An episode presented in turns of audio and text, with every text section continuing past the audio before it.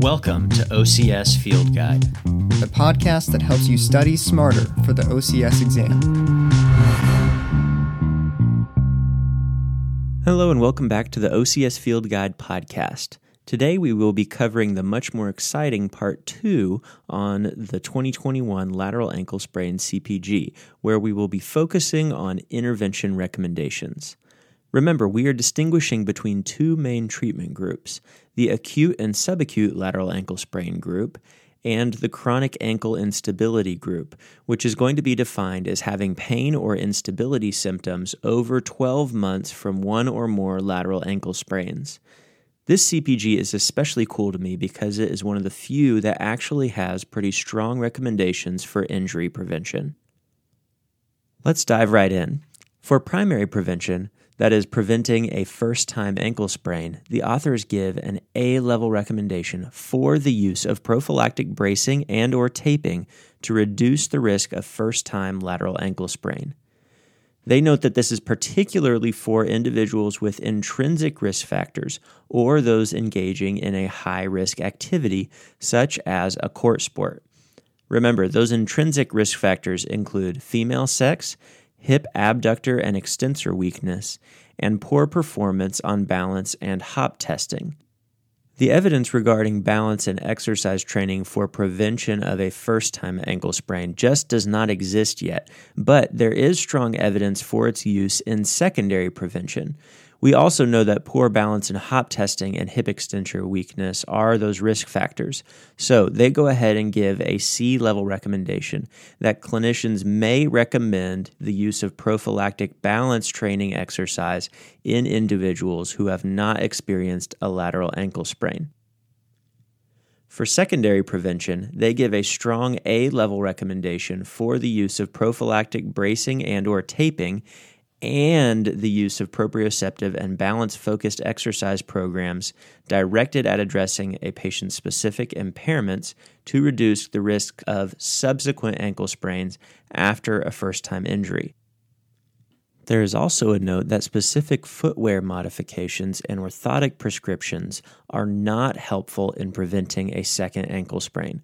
So, recommending high tops and off the shelf orthotics is not going to help these people. So, for prevention, we can strongly recommend bracing in individuals who have or have not yet had an ankle sprain, especially if they have risk factors or play a court sport. We aren't sure yet on balance exercise for preventing a first time injury, but we know that we want to do it for secondary prevention, so they'll say might as well do it for primary prevention too. Now we'll move on to intervention specifically for acute and post acute lateral ankle sprain, beginning with protection and optimal loading. There is a level recommendation for early progressive weight bearing and for clinicians to use external supports such as bracing or taping and potentially an assistive device. The type of brace or assistive device should be based on the severity of the injury, phase of tissue healing, level of protection indicated, extent of pain, and patient preference. A good way to think about this is that early weight bearing is good and we should give the amount of support needed to allow for comfortable, threat free weight bearing with as little gait deviation as possible. Now, in general, the research has shown that early mobilization as opposed to immobilization is best in most all cases but they recognize that for more severe injuries, a period of immobilization may be indicated. So, they give an A level recommendation that in more severe injuries, immobilization ranging from semi rigid bracing to below knee casting may be indicated for up to 10 days post injury. And I think that's the key there. It's 10 days, not two to four weeks in a boot like I often see from the orthopedists in my area. 10 days maximum, and really just as long as they need to bear weight comfortably without. And if they still can't bear weight after that, remember you should probably be wanting to make sure they don't have a fracture. So, again, early weight bearing and loading is good. Use bracing or taping to allow for progressive weight bearing. Boot immobilization only for severe injuries and only for up to 10 days. Now for therapeutic exercise. There is strong evidence for TheraX consisting of neuromuscular training, postural reeducation, and balance training to improve both subjective and objective talocrural stability and time to return to pre injury activity level. So, they give A level recommendation for a structured Therex program, including protected active range of motion, stretching exercise, neuromuscular training, postural reeducation, and balance training, both in clinic and at home, as indicated by injury severity, identified impairments, preferences, learning needs, and social barriers in those with lateral ankle sprain. There is a D level recommendation or conflicting evidence recommendation stating that the research is mixed on what the best method for the unsupervised portion of therapy is, but that it can be written instruction, exercise based video games, or app based instruction. So, the method of the home portion of rehab can be selected based on the individual's specific learning needs and technology access. The next recommendation is about occupational and sport related activity training. The research synthesized here is mostly about minimizing re injury in return to work or return to sport. They give a B level recommendation that clinicians should implement a return to work or sport schedule and use a brace early in rehabilitation, occupational or sport related training and or work hardening program to mitigate activity limitation and participation restriction following a lateral ankle sprain. What kind of schedule, you may ask? Well, they give an example from a systematic review and multidisciplinary guideline from Vuurberg and colleagues, which is based on injury severity, how active the individual's work or sport is, and their response to rehabilitation. They give three different timelines depending on if the injury is just a distortion, think more mild injury, grade 1 sprain, that kind of thing, a partial or total rupture of ligaments, and then a timeline if surgery is performed. For a distortion injury, they recommend returning to sedentary work by two weeks, which they define as mostly sitting work, not exceeding 10 kilograms of lifting, which is 22 pounds for us here in the States, and to limit standing and walking on uneven surfaces.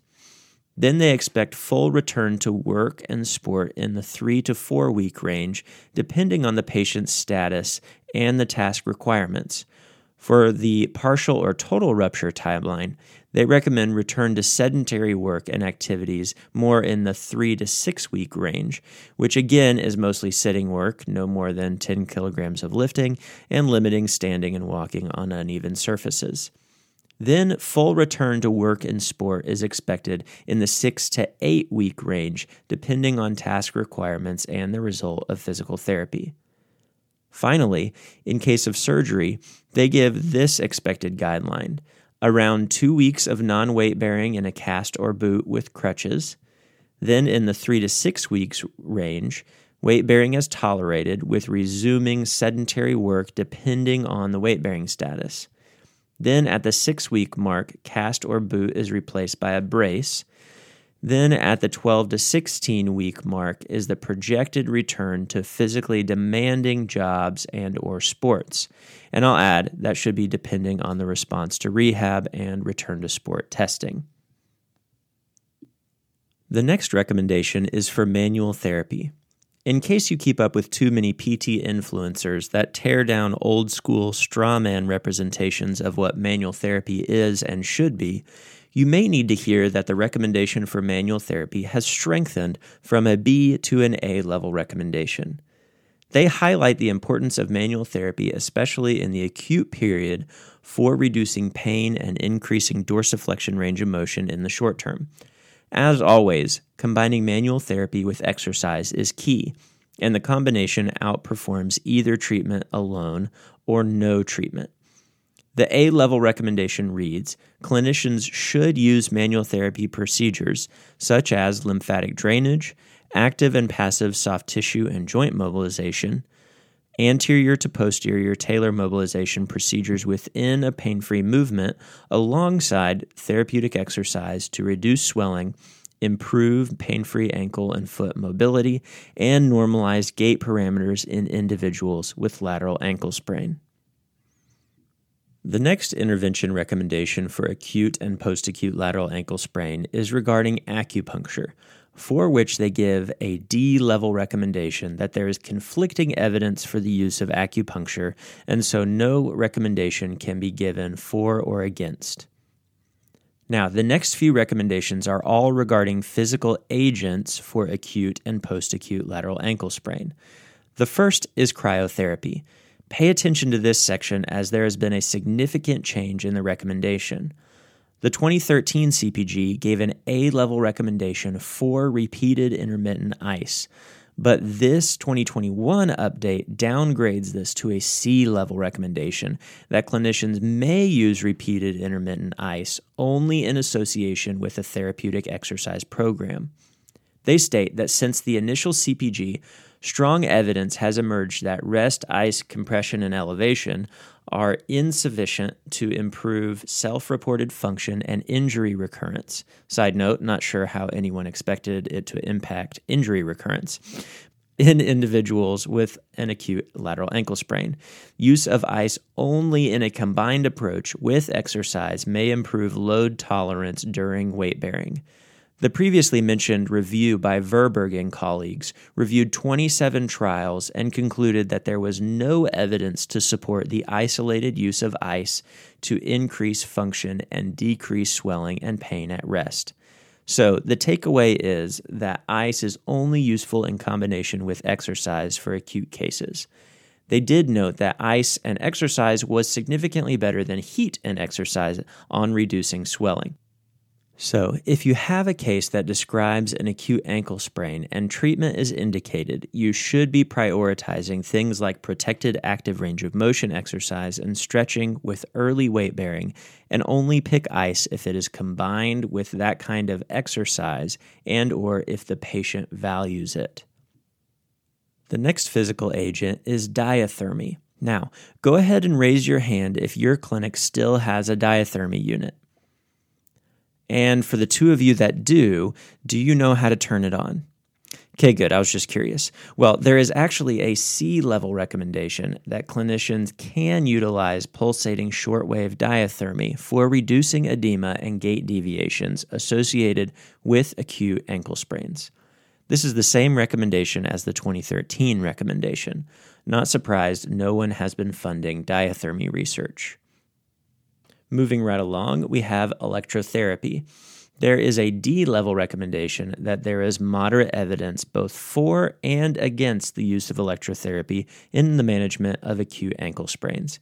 Again, this is the same as the 2013 recommendation. There's no new evidence here.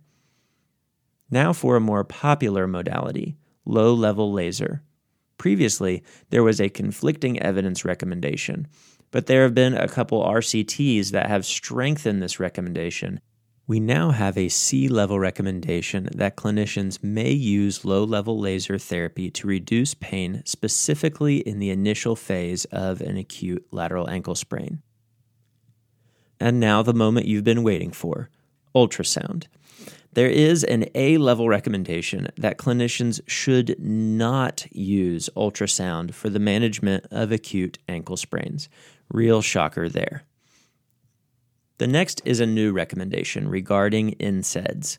They give a C level recommendation that clinicians may prescribe NSAIDs as practice acts allow to reduce pain and swelling in those with an acute lateral ankle sprain. This is not expected to have any effect on range of motion or injury recurrence and should only be recommended within the first 14 days following a lateral ankle sprain. Before we move on to chronic ankle instability interventions, let's recap. For acute lateral ankle sprains, clinicians should use early weight bearing with support, therapeutic exercise in clinic and at home, and manual therapy procedures, all of which have an A level recommendation.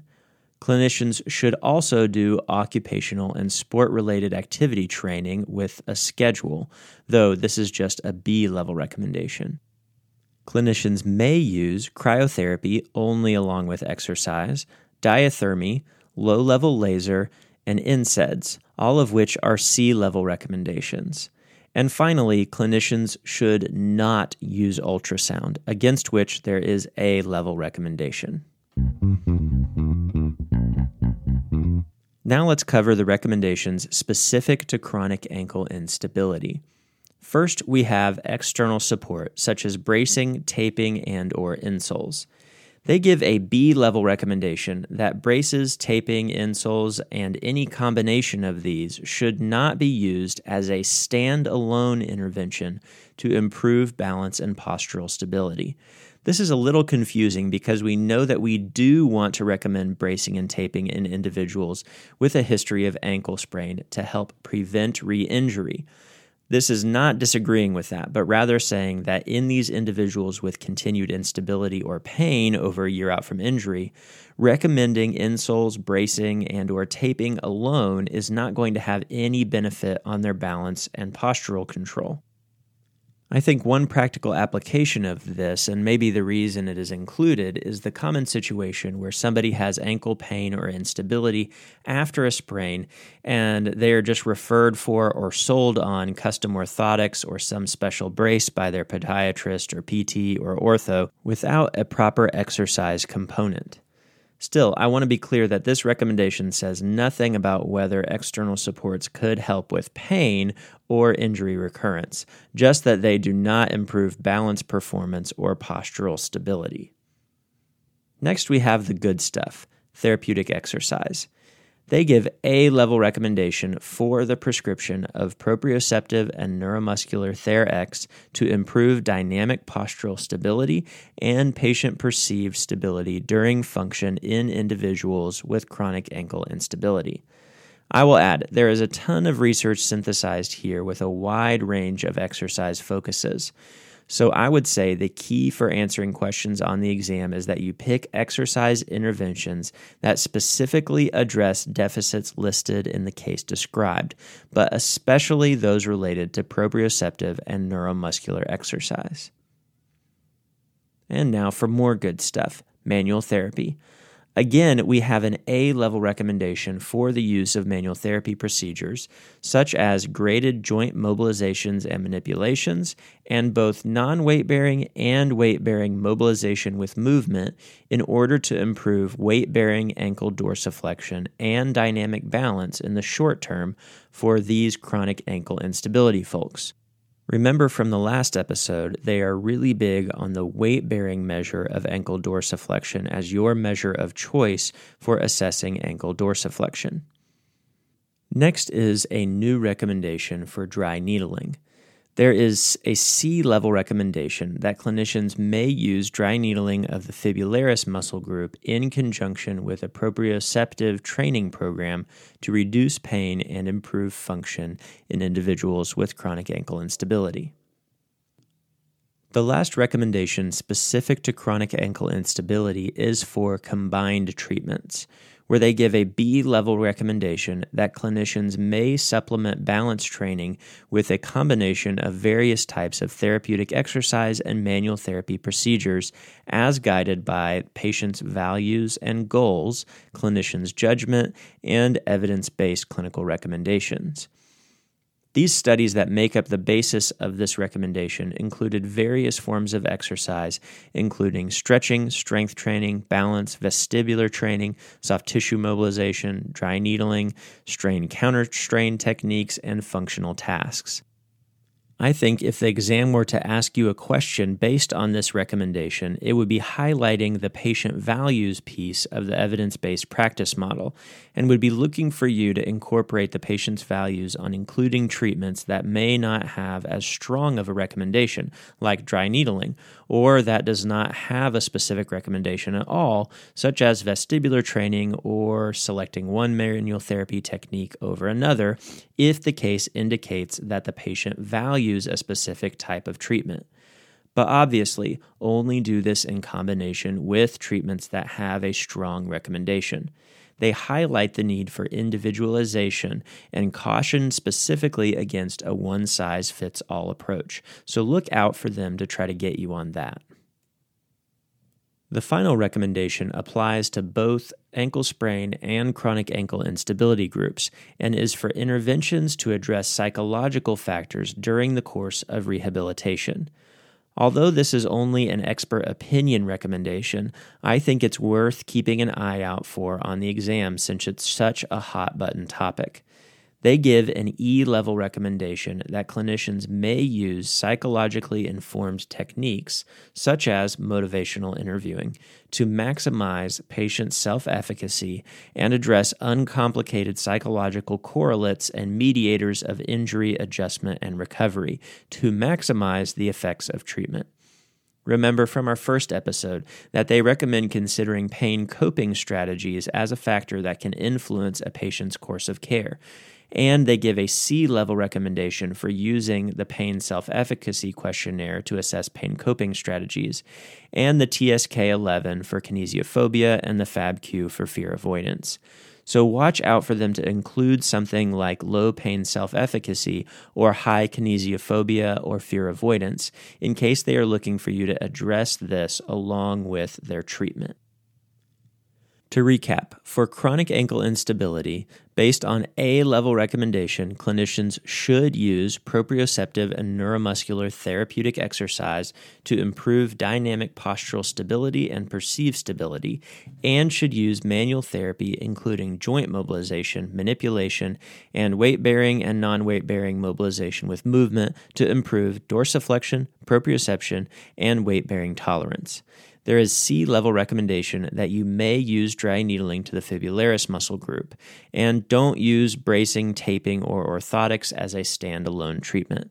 Finally, for everyone, consider addressing psychological factors that may impact care. Let's wrap up this CPG with a quick practice question. You are tasked with educating a group of girls' high school basketball coaches on evidence based guidelines for preventing lateral ankle sprains. Which of the following guidelines would be best for reducing risk of ankle sprain for their athletes? A. Require athletes with a history of ankle sprain to engage in a preseason balance program and wear lace up ankle braces for all gameplay make ankle braces and balance training optional for athletes without a history of ankle sprain. B. Require all athletes to engage in preseason balance program. Ankle braces should be optional due to the risk of weakening lower leg muscles. C. Require all athletes to engage in a preseason balance program and wear lace up ankle braces for all gameplay, regardless of injury history. Or D, require all athletes to engage in a preseason balance program and require only athletes with a history of ankle sprain to wear lace up braces for all gameplay. The correct answer here is C. Require all athletes to engage in a preseason balance program and wear lace up braces for all gameplay. Remember, there is a level recommendation for the use of braces or taping for primary prevention of lateral ankle sprain. Not only that, but they specifically say, especially for those with risk factors. Remember, female sex and participating in a court sport are both risk factors for lateral ankle sprain. So, this is a very high risk group for which we should be recommending braces or taping. Now, there's only C level recommendation for prophylactic balance training in individuals without ankle sprain history, but C is still the best option because it includes prophylactic bracing for all athletes in this high risk group. That's it for today. I hope this has been helpful. If you are getting stressed with the test looming near, head on over to our Patreon account where you can find lots of resources to help make sure you are strong in the most important content areas of the exam. Happy studying. Thanks for listening to OCS Field Guide. Don't forget to subscribe and then head to physiofieldguide.com for practice questions and more resources.